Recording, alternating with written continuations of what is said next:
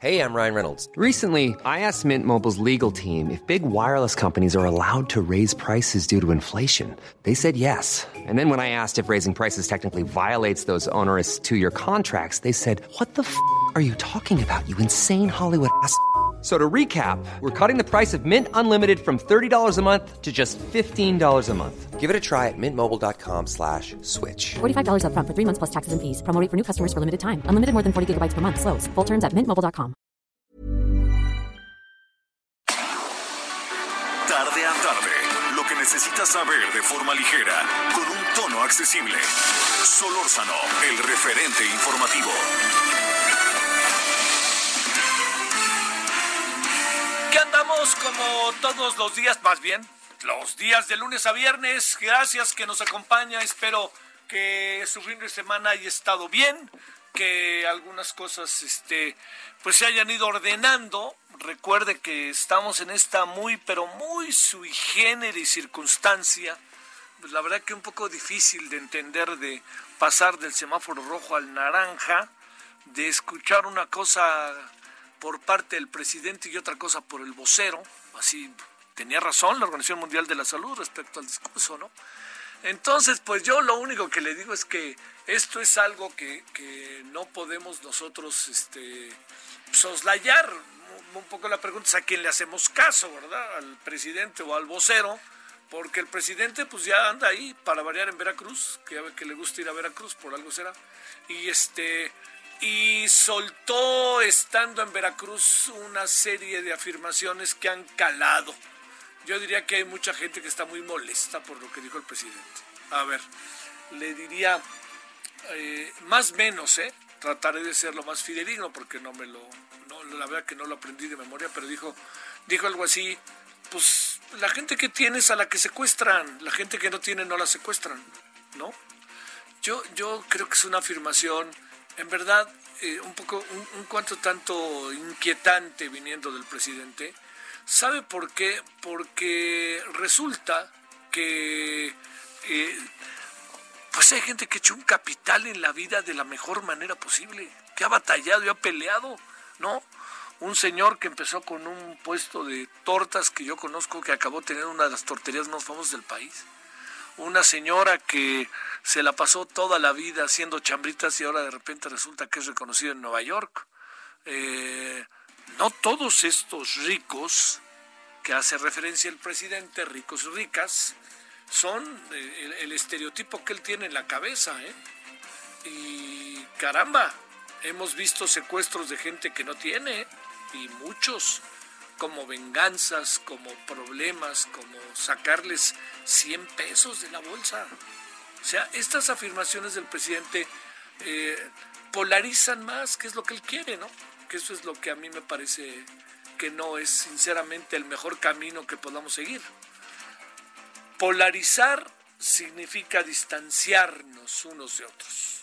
Y eso al presidente le gusta, porque él tiene en el fondo su causa y esa causa es pues sin lugar a dudas la de las mayorías en un país que es fundamentalmente pobre. Entonces, digamos, le, le, ahora sí que le queda como, como anillo al dedo, ¿no? ¿Me entiende? Un poco para hablar en términos del presidente. Es una afirmación que le acaba quedando bien al presidente en función de su política. Pero sí son afirmaciones que no, que no, no ayudan no ayudan a, a, un, a una convocatoria nacional que pudiera ajustar, ayudar, colocarnos juntos o colocarnos dentro de nuestras diferencias cohesionados como nación, ¿no? Que eso es yo creo que lo que importa. Me da la impresión de que eso no va a pasar. No quiere el presidente que pase. Ni siquiera se atreve a planteárselo. Y colorín colorado, esta historia así seguirá, ¿eh?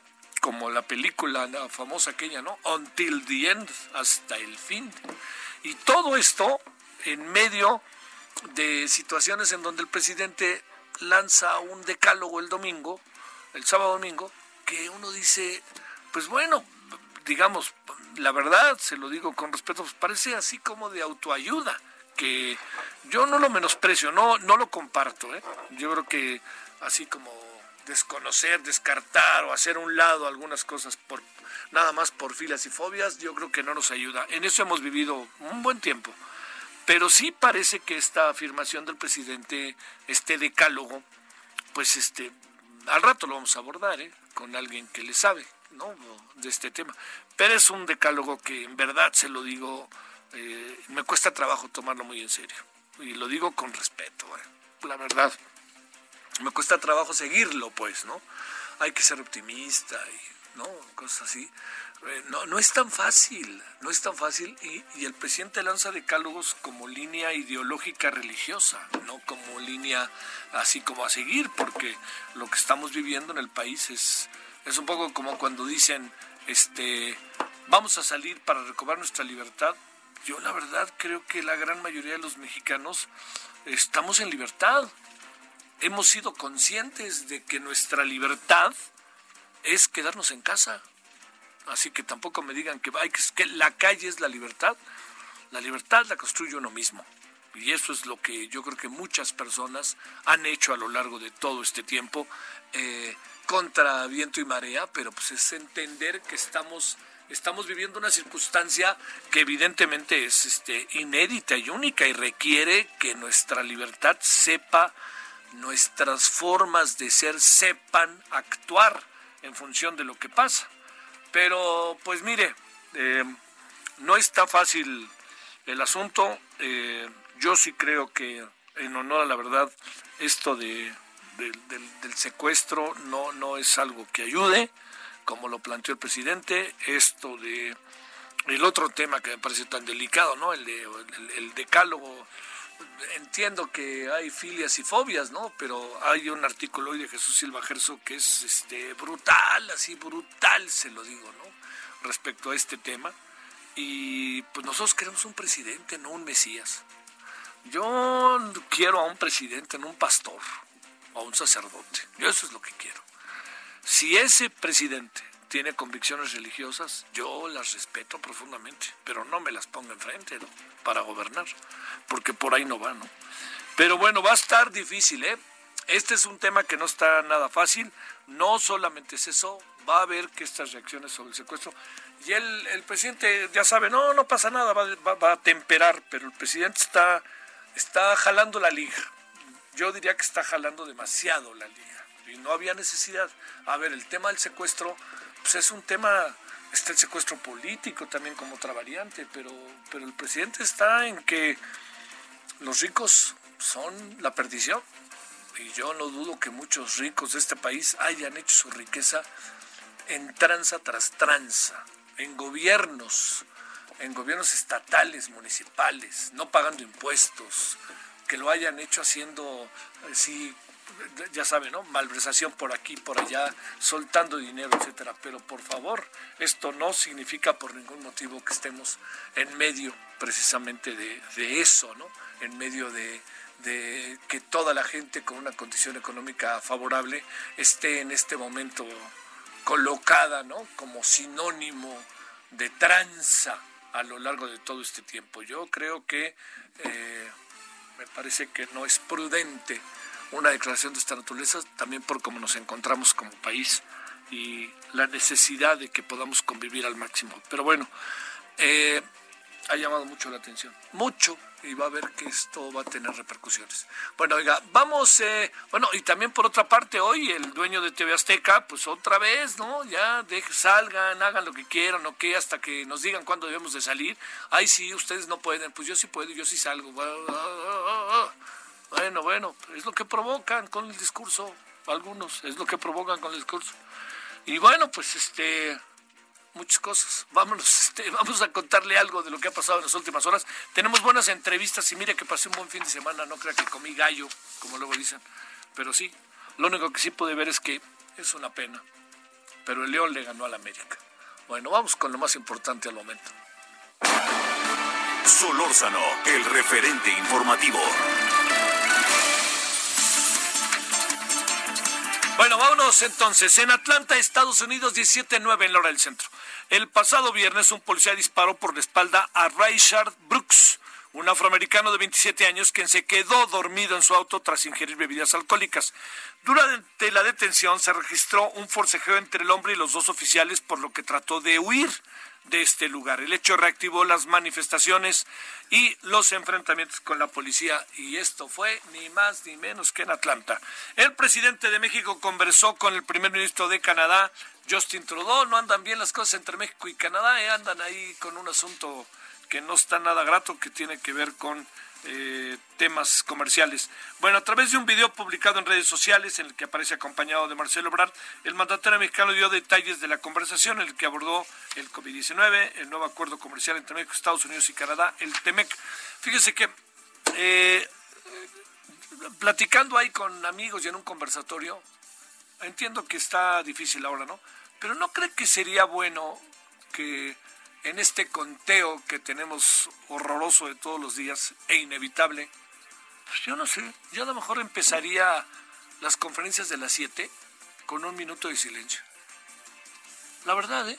Por las personas que hayan fallecido. Empezar y decir, es un minuto, ¿no? Oigan, perdónenme, sabemos que tenemos la atención del país. Esto es en honor a las personas que lamentablemente han fallecido. Y les deseamos lo mejor a quienes en este momento están este, pasando por un momento difícil y ojalá salgan de él. Estamos haciendo todo lo posible, papá, papá, ¿no? Guardemos un minuto de silencio. Venga el minuto de silencio y empieza el señor afamado vocero a hablar. No ha habido un solo indicador sensible hacia las personas que han muerto, ¿no? Así que diga uno, ¿no? El presidente ni siquiera hace referencia a ellas, ¿no? Diario tenemos que hacer referencia a las personas que han, que han fallecido. Diario hay que hacerlo. Bueno, el tercer periodo de clases de los alumnos de primaria eh, y secundaria en todo el país no será evaluado. Esto de acuerdo con la CEP. Esta última unidad será promediada con las primeras calificaciones de los estudiantes. La reprobación no será válida en preescolar y de primero a segundo de primaria, así como de primero a segundo de secundaria. Le cuento que en el resto de los niveles educativos el promedio mínimo será de 6, no habrá examen de admisión para los estudiantes de sexto de primaria a primero de secundaria y las fechas de ingreso a nivel bachillerato se llevarán a cabo en cuatro fechas. Estas nuevas, ¿no? Las nuevas son 8, 9, 15 y 16 de agosto.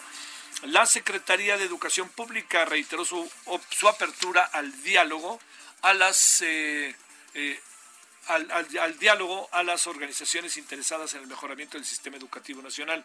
Advirtió que se deben dejar atrás los intereses particulares anteponiendo la búsqueda del bienestar de las niñas, niños, adolescentes y jóvenes, luego de que cuatro organizaciones encabezadas por la Unión de Padres de Familia lanzaran el movimiento Nacional Educación con Rumbo, creado para frenar las amenazas de imposición de políticas arbitrarias. Dijo que llamó a la población a no esperarse y acudir de inmediato al médico en caso de padecer síntomas de COVID.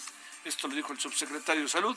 A través de un video en redes sociales, el funcionario enfatizó que el COVID puede ser una, una enfermedad que tome por sorpresa a las personas infectadas. El Premio Nobel de Química, hoy Mario Molina participó en una conferencia con la jefa de gobierno de la ciudad, Claudia Sheinbaum. Los dos son universitarios, ¿eh? Los dos son de la UNAM. Le dijo Mario Molina que el uso del cubrebocas de doble capa debe usarse todo el tiempo, sobre todo en los traslados en el transporte público y hasta en los aviones y en las oficinas donde hay aire acondicionado y que no es necesaria la mascarilla que utiliza y que no es necesario las mascarillas que utiliza el personal médico. Bueno, andamos con esto de que vamos a pasar de lo rojo a lo naranja, está medio difícil el asunto, pero bueno, ahí estamos en eso y ya le contaremos a lo largo de la semana las decisiones que vaya tomando el gobierno de la ciudad. Bueno, aquí andamos, gracias que nos acompaña. Solórzano, el referente informativo. Bueno, eh, hoy varias informaciones en materia petrolera nos han llamado la atención. Una de ellas es la que queremos abordar a continuación con David Shields, analista, periodista y consultor de la industria energética, director general del proyecto Energía a Debate. David, ¿cómo has estado? Qué gusto, muy buenas tardes. Hola Javier, un gusto siempre. Gracias. A ver, eh, primero déjame plantearte, más allá de lo que surgió hoy, una pregunta que desde hace algunos días teníamos interés en, en, este, en, preguntarte, por diferentes razones no lo habíamos hecho, nos está ahí el COVID muy, muy apresurados, ¿no? Siempre. Déjame plantearte, eh, la decisión que tomó México, ajena a lo que había decidido la OPEP, ¿en qué posición nos coloca tanto en la producción como en la relación con estos países, no, no quedamos medio tocados o, también salimos este, siendo aplaudidos, como luego dice la señora Nale. Bueno, yo creo que México tenía el prestigio de ser un país que siempre participaba con seriedad en, en, en, las reuniones internacionales sobre el petróleo, reuniones de muy diversa índole. Y creo que lo que sucedió, lo único que sucedió, que la secretaria de Energía, Rocío Nale, pues dio la impresión de que México ya no actúa con la misma seriedad, no había avisado con anticipación de que México no iba a entrarle a los recortes y eso sorprendió al grupo y realmente e, era muy sorpresivo también por el simple hecho de que México no tiene por qué no recortar su producción porque no puede mantener su producción. O sea, tenemos Em, una problemática en, en los yacimientos, etcétera, que nos impide mantener la producción. Pero bueno, el, yo creo que los países de la OPEP y del grupo que apoya la OPEP pues simplemente pues quedaron sorprendidos por la falta de seriedad a la, a la mera hora de, México de, de, no entrarle a un arreglo que, que ya estaba prácticamente pactado, ¿no? Eh, trasciende las relaciones, trasciende en lo que son, pues no sé si la palabra sea castigos o sean este falta de, rompimiento de ciertas relaciones o de ciertos acuerdos, trasciende en ese sentido o, la libramos, para decirlo de manera doméstica? Yo creo que no trasciende demasiado. De hecho, de, hecho en, en esta última reunión, pues México dijo que no iba a seguir con recortes y los demás dijeron, pues, pues ni modo, pues muy bien, así lo aceptamos y realmente México se hizo a un lado y ellos hicieron a México a un lado. O sea, el recorte que había eh, ofrecido México en un principio de 100 mil barriles diarios, pues no era muy significativo, no iba a tener un impacto mayor. Y lo, realmente México también ha ido dejando de ser uno de los grandes jugadores en, eh, en esas reuniones y en, y en el panorama petrolero mundial, desgraciadamente. O sea, Oye, este... si México apoya más o menos, pues no es el fin del mundo si decidimos no, no, pues, entrarle a, esos, nos, ¿Qué nos da hacer lo que hicimos? Nos, en, ¿En qué nos beneficia como país, diría? Mira, yo creo que no nos beneficia en nada en particular ni nos perjudica.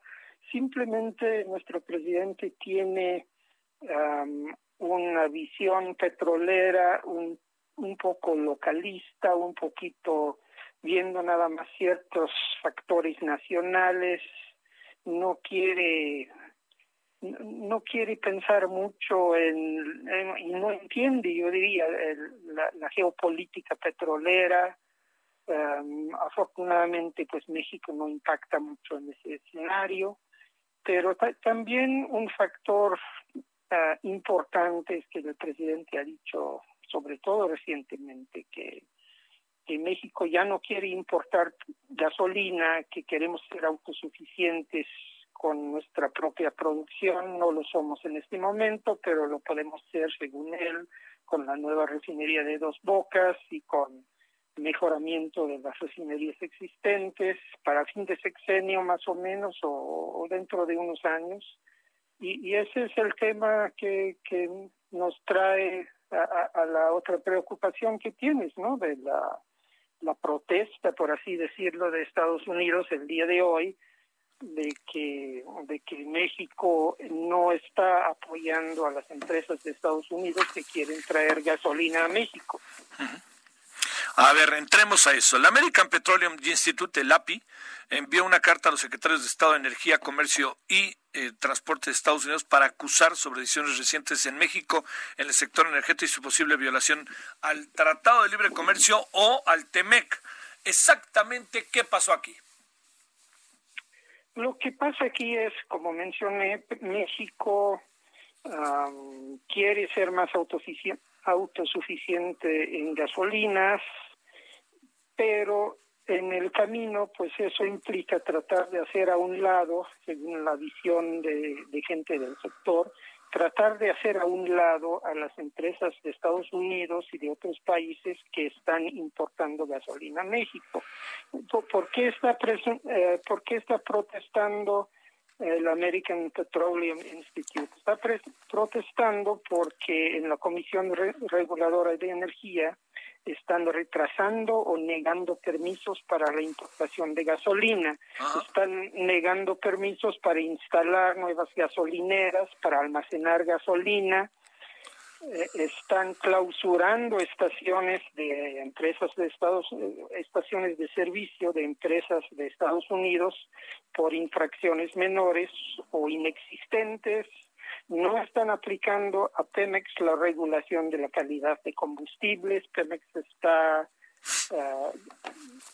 eh, está vendiendo la gasolina más barato que las empresas de Estados Unidos porque no está respetando la, la regulación, pero a las empresas de Estados Unidos les está clausurando las gasolineras y hay una serie de quejas por las cuales las empresas de Estados Unidos están exhortando al gobierno de Estados Unidos a utilizar los canales diplomáticos para obligar al presidente López Obrador a asegurar el cumplimiento de los compromisos eh, de, los tratados de libre comercio y exigir un trato justo a los inversionistas en gasolineras que, han venido desde Estados Unidos. Oye, a ver, pero aquí aquí sí no, aquí sí se está jugando un poco con fuego, ¿no? Aquí se está jugando jugando con fuego. Eh, en varios medios hace unos meses se publicó un pliego petitorio de Pemex, de Pemex a la Comisión Reguladora de Energía diciendo queremos que ustedes nos ayuden a que, nos, a que nosotros vendamos más gasolina y que, que vayan haciendo a un lado a las empresas internacionales. Solo que hay tratados y hay leyes y hay reglamentos que conceden un espacio a las empresas internacionales en esas actividades. Entonces, las empresas de Estados Unidos lo que están exigiendo es que se respete el tratado comercial, las leyes de México, los reglamentos de México, las normas de calidad de México, o sea, están exigiendo un piso parejo, un trato justo. Oye, David, eh, eh, ¿esto en qué puede técnicamente acabar? El gobierno mexicano de seguro no va a recular, pero técnicamente, ¿qué puede pasar? Pues yo no sé si van a recular o no, quizás sí, Ah, técnicamente, bueno, yo lo único que supongo es que Estados Unidos va a ejercer presión sobre México para que para que se respeten las leyes, las normas y el tratado comercial en esta materia. Y creo que esas presiones pueden ser muy fuertes y creo que pueden hacer que México recule tú tienes tus dudas, yo simplemente no sé. Pero la exigencia de, de las empresas es que por los por las vías diplomáticas el gobierno de Estados Unidos se va a meter al tema. Podemos estar bastante seguros de eso. Bueno, y, eh. técnicamente, pues técnicamente, pues no, no, no veo por qué no se, se pueden cumplir las especificaciones técnicas en esas materias de calidad y almacenamiento de combustible. Es este el camino muy singular que el gobierno quiere tomar, ¿no? También eso está en el papel, ¿no? Gracias, David. Gracias a ti, Javier. Gracias. Buenas tardes. Bueno, ahí tiene usted dos temas de, la actividad energética mexicana de primerísimo orden, de primerísima atención. No va a trascender tanto el tema de eh, que tiene que ver con el haberse salido de los acuerdos de la OPEP, por lo que dice David Shields. Pero lo del American Petroleum Institute que hoy surgió, que es una carta que envió esta organización a los secretarios de Estado de Energía, Comercio eh, y Transportes eh, sobre las decisiones recientes en México en el sector energético y su posible violación al Tratado de Libre Comercio y al bueno, ahora sí que al TEMEC, que ya se supone que en cualquier momento vamos a estar con él. Bueno, vamos a una pausa y estamos de vuelta. Vamos a hablar del decálogo famoso en la segunda parte.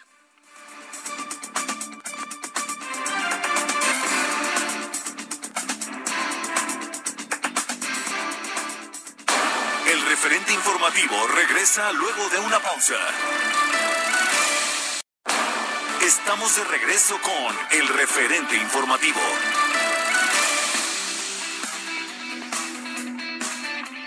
¿Qué tal amigos? Muy buenas tardes, qué gusto saludarlos. Mm. Esta tardecita de lunes, por supuesto, muy soleada. Bueno, pues hoy vamos a platicar, como siempre, como cada tarde, con Adri Rivera Melo, quien es vocera de Novirsa, y nos tiene una noticia que darnos acerca del COVID y, por supuesto, también una noticia espectacular de un producto que, bueno, tenemos que poner atención, es lo que les puedo decir. Adelante, Adri, ¿cómo estás?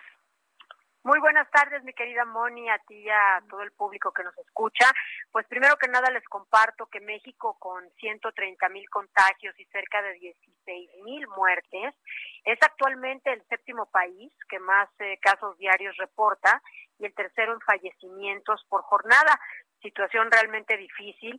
Esto lo advierte la Organización Mundial de la Salud y bueno, pues sabemos que manos y superficies son responsables en gran medida de la contaminación, por eso queremos recomendarles hacer lo mismo que hacen en Europa, que utilizan toallas humedecidas con sustancias de grado hospitalario.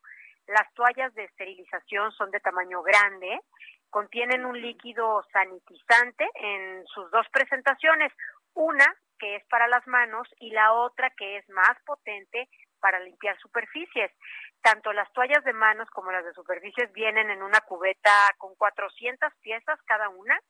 Con el uso de una sola toalla, normalmente eh, nos es suficiente para todo un día de protección, para estar muy, muy bien protegidos durante todo un día. Las toallas esterilizantes fueron desarrolladas en Inglaterra y son distribuidas en México a precio especial, a precio de lanzamiento, por la compañía Brick and Newman.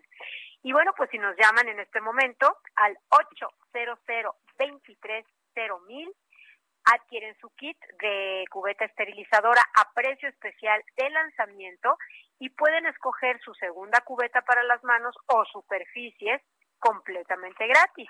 Ya cada quien elige, entonces les estamos ofreciendo un 2 por 1 a precio especial de lanzamiento si llaman al 800 23 cero mil en este momento, Moni. Claro que sí, a marcar Adri, como tú bien dices, al 800 cero mil. Muchas gracias, Adri. Gracias, buena tarde. Buena tarde, amigos. No hay que perdernos esta gran oferta. Continuamos con el referente informativo y Javier Solórzano. Claro, gracias. Solórzano, el referente informativo. Bueno, vámonos ahora que son las 17.33 en la hora del centro. Déjeme informarle de algo importante que está en curso, que eh, la Fiscalía de Jalisco ha informado que fueron localizadas ocho personas que estaban privadas de la libertad en Chapala entre ellas Griselda y Adán, una pareja de artistas plásticos cuya desaparición se reportó desde la semana pasada. También fue ubicado Wenceslao Mendoza, joven conductor de una plataforma digital que desapareció el 10 de junio. Eh, no se ha referido si hubo detenidos y expuso que más adelante se dará más información al caso, pero no resultó que eran tres desaparecidos, sino que eran ocho. Y nomás se había dado pues este el reconocimiento y la denuncia de tres de ellos, más bien eran ocho, los otros cinco aparecieron y no se había hecho todavía la denuncia. Para saber por qué a lo mejor la familia o los amigos dijeron, pues no, no, no lo he visto, pero pues nos vemos el lunes y se dieron cuenta ahora, ¿no? Terriblemente. Bueno, 17 con 34 en hora del centro. Bernardo Barranco, sociólogo especialista en creencias religiosas y cultura. Bernardo, te saludo con mucho gusto. ¿Cómo has estado? ¿Qué tal, Javier? Pues aquí Encerrado como todos. Encerrado como todos, pero ya ves que algunos dicen que hay que recuperar la libertad. no, no, yo aprovechado bien porque estoy redactando ya la parte final de un libro que es precisamente sobre el tema de la pederastia en México. Mira. Así es que he tenido un confinamiento activo o, he aprovechado este encierro. Sí, al máximo.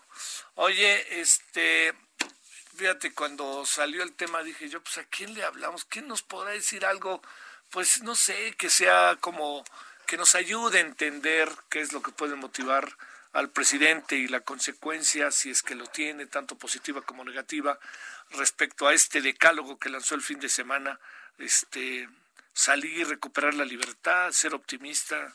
Nomás faltó ahí, perdóname, trata de ser feliz con lo que tienes, pero bueno, a ver, ¿qué, ¿qué te parece, Bernardo? ¿Cuáles son las reflexiones que te concita este famoso decálogo? Mira, eh, yo creo que, que que más que el, decálogo que expresa un estado de ánimo y una visión por parte del presidente, tenemos que ver que hay una especie como de moralización de, la visión que tiene el presidente frente a, sus políticas públicas, ¿no? Sí. Es decir, él habla de, de, la, de una economía moral, él habla del bienestar del alma, él ha introducido temas, eh, digamos, de ética religiosa en su discurso.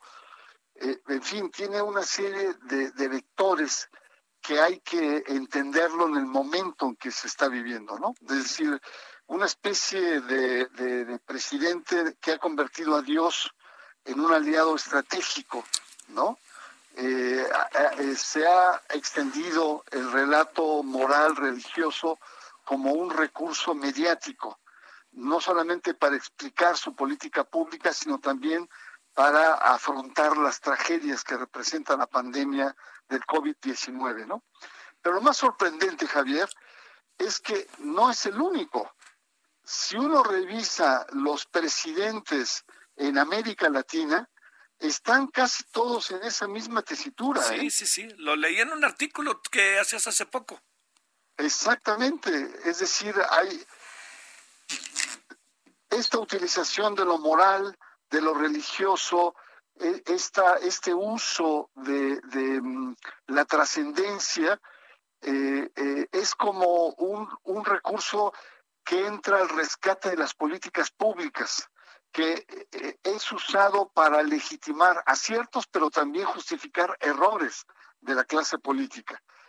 Entonces, eh, pues es muy interesante. No, sabemos si estamos ante una, un, digamos, una colección de presidentes y de jefes de estados piadosos y muy religiosos, o, Javier, hay una pandemia religiosa entre, entre la clase política de América Latina. Oye, esto, pero digamos, en, en el, en el e, e, ese es por una parte, ¿no? Que está muy claro, que te digo de Bolsonaro y otros, ¿no? Pero ¿sabes qué es lo que, lo que me, me, me llama mucho la atención, Bernardo, para decir, es este decálogo que bien podría ser como los diez mandamientos de la ley de Dios, o, o el propio Moisés en Jalapa o en, la, en Palacio Nacional echándose un rollo sobre cómo están las cosas, ¿no?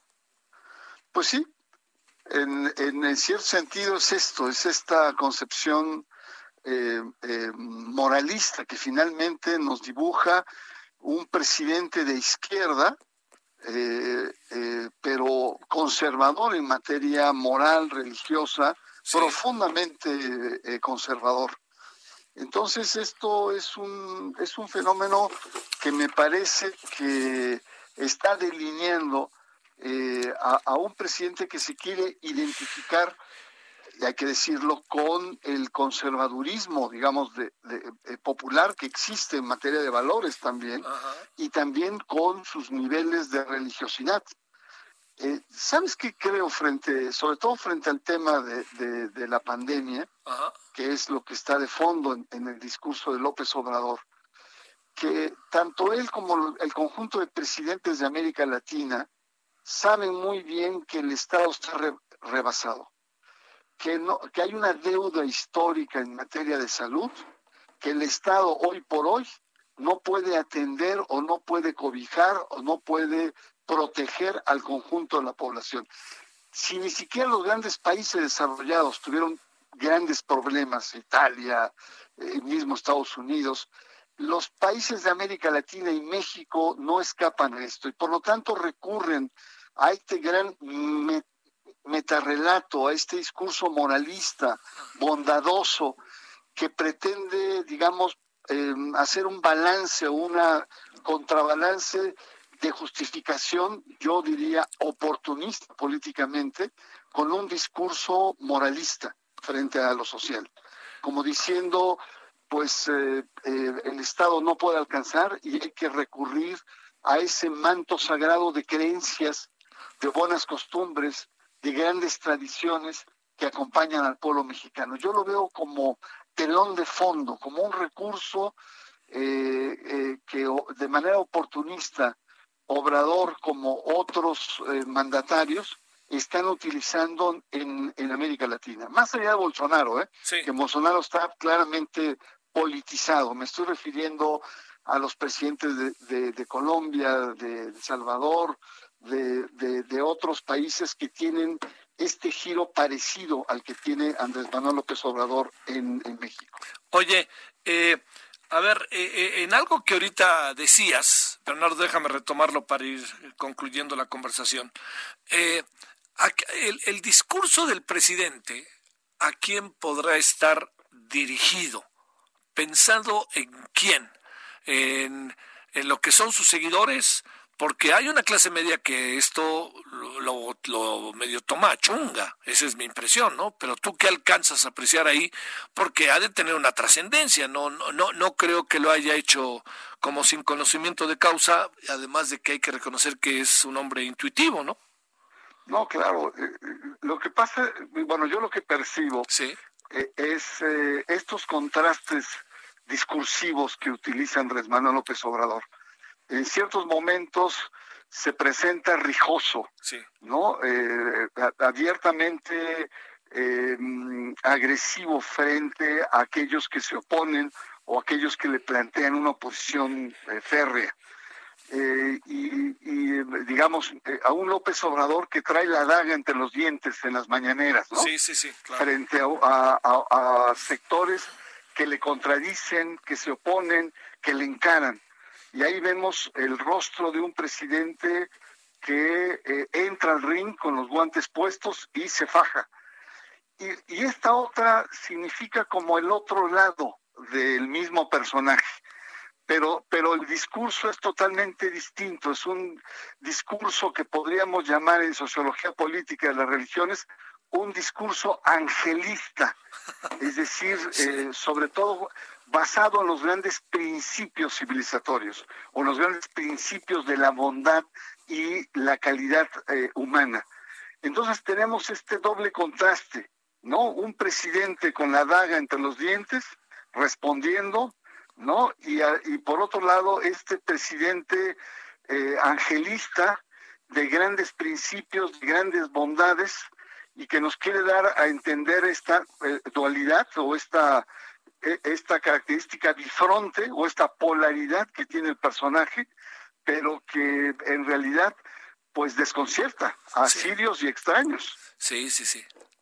Oye, eh, ¿cómo lo recibirá la gente? ¿Qué supones? Porque pues no, no, no, no creo que sea, eh, no creo que pase tan de largo, ¿no? Habrá gente que lo tomará con mucha seriedad o alguna cosa así. ¿Qué pensarás? yo creo que habrá gente que lo que lo retoma que lo retoma bien, pero bajo esta atmósfera de, contrastes, ¿no? Ah, sí, claro. de, eh, mucha gente que votó por él, que estuvo cercano, evidentemente está tomando distancia y en todo caso lo tomará con, con más pinzas o con, o con, mayor, eh, digamos, cuidado. Evidentemente que sus seguidores fieles, que son muchísimos, pues se encuentran en, en, este tipo de discurso un fundamento, digamos, identitario, ¿no? Que, toca sus fibras.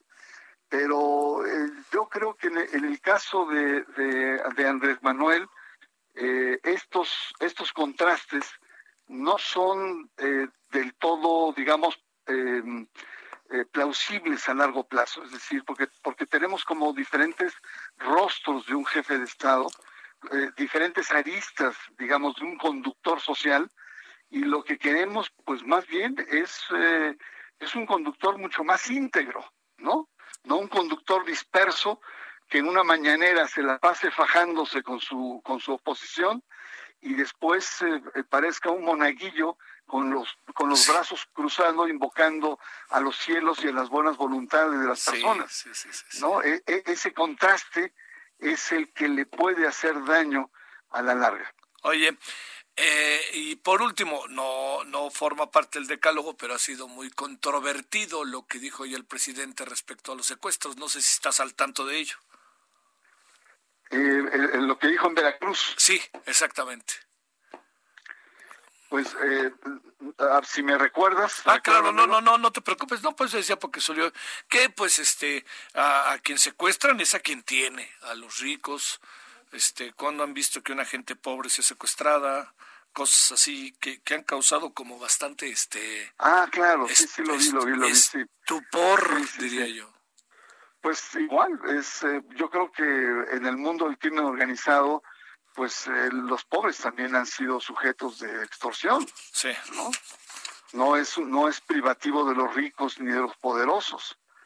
El crimen se ha extendido de tal manera que los pobres también, o la gente, digamos, sencilla, los comerciantes más simples, pues son sujetos de extorsión. Son, es más, diría que la extorsión se da más en ese mundo bajo, digamos, del comercio simple y sencillo, la, el cobro de pisos y todo esto, ¿no? Sí. Pero bueno, en fin, bueno, mi querido Bernardo, te mando un saludo y muy, mi agradecimiento que estuviste aquí con nosotros. No, hombre, al contrario, Javier, un abrazo muy grande. Para ti, gracias, buenas tardes.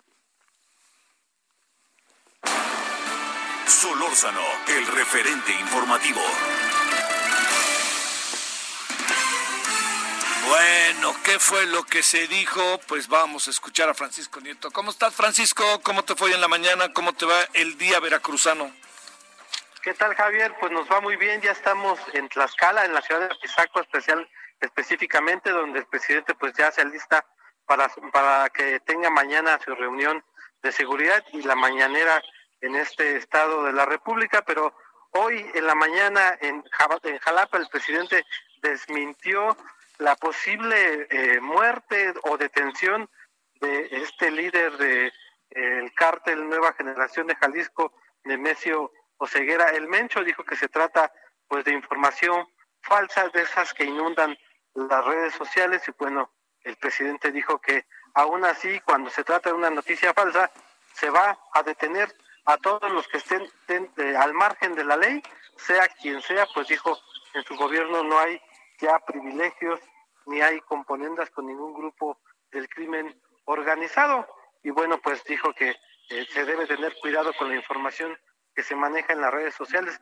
Hay que recordar que el viernes se, se difundió esa noticia de que eh, pues este líder del crimen organizado ya estaba, había fallecido y bueno, pues hasta hoy el presidente dio a conocer de que se trata de una noticia falsa. Bueno, eso fue lo primero. ¿Cómo te fue? Estuvo muy...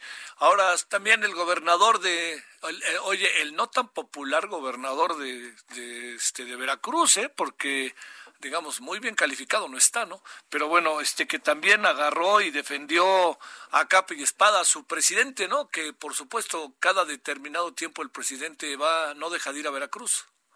Claro, y aún así hasta lo corrijo, lo corrigió porque dijo el gobernador que eran separatistas, pues los gobernadores del PAN que estaban promoviendo estos cuestionamientos y estas propuestas de generar un nuevo eh, pacto fiscal en la federación. Eh, dijo que pues en lugar de estar eh, buscando acciones separatistas, deberían de estar unidos con la 4T o con el gobierno del presidente López Obrador. Y bueno, después el presidente le dijo que él no coincidía en que fuera un tema de separación o de separatistas, sino más bien pues era un tema político el que estaba sucediendo con los, con los gobernadores del PAN. Y luego mucha ha causado mucha este, controversia la declaración del presidente sobre el tema de los secuestros, ¿verdad? Sí, sí, sí, sigue hablando sobre el tema de, eh, como tú ya lo mencionabas, que pues que los secuestros pues sucede con gente que tiene eh, pues dinero, recursos económicos y bueno, eso no no gustó mucho esa respuesta que dio el presidente Andrés Manuel López Obrador y pues mañana seguiremos escuchando lo que diga sobre este tema de la seguridad pública. Sale. En, en Tlaxcala, Javier. Bueno, buena estancia por allá en Tlaxcala y buen viaje. Gracias, Francisco. Hasta luego. Bueno, vámonos con Gerardo. Sí, vámonos con Gerardo Suárez. ¿Dónde andas, Gerardo? ¿Cómo va el tema coronavirus? Adelante.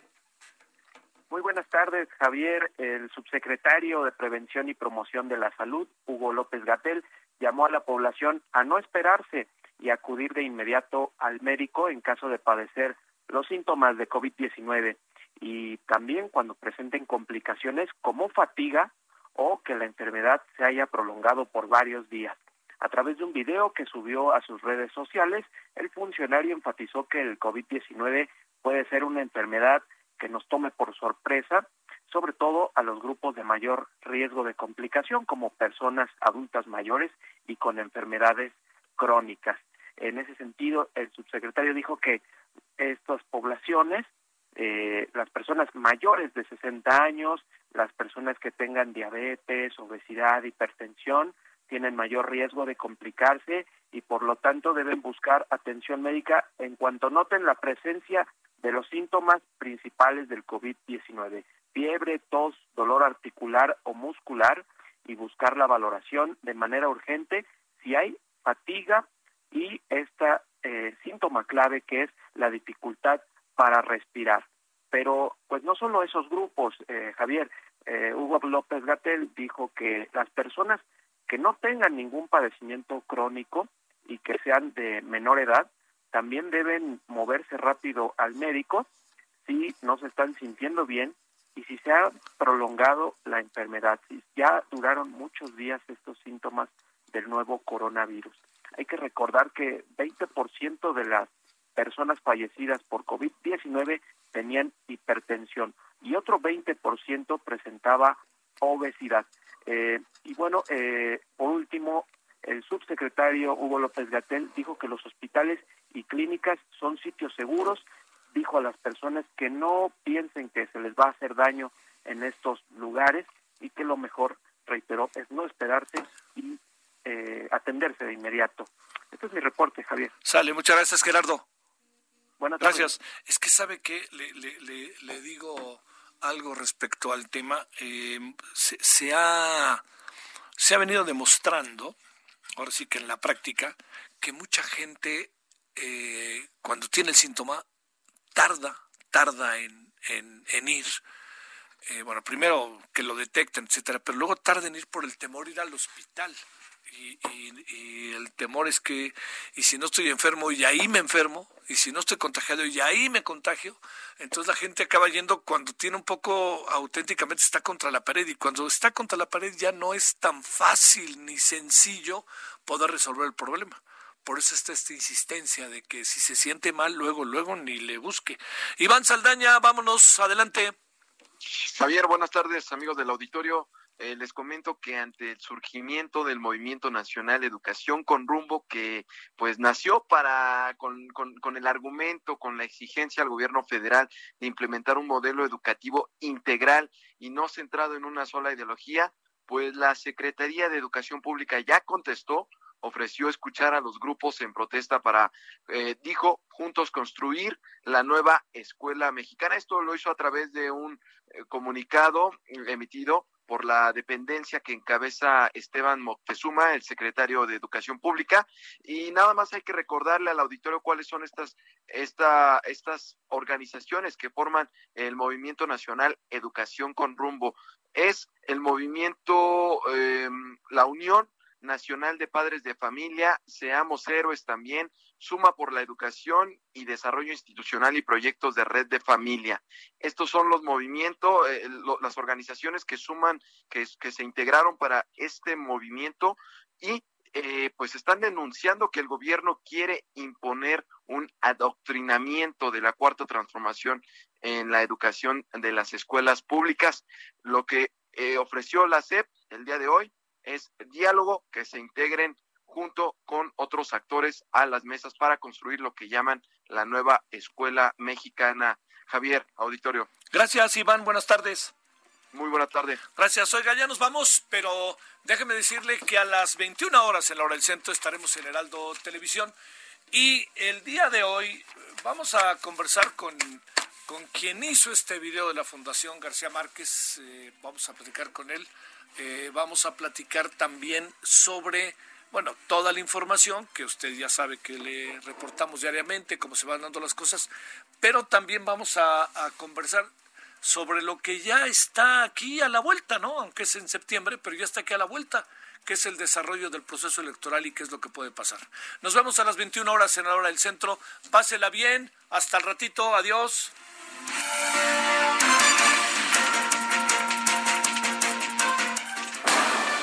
Hasta aquí, Solórzano, el referente informativo.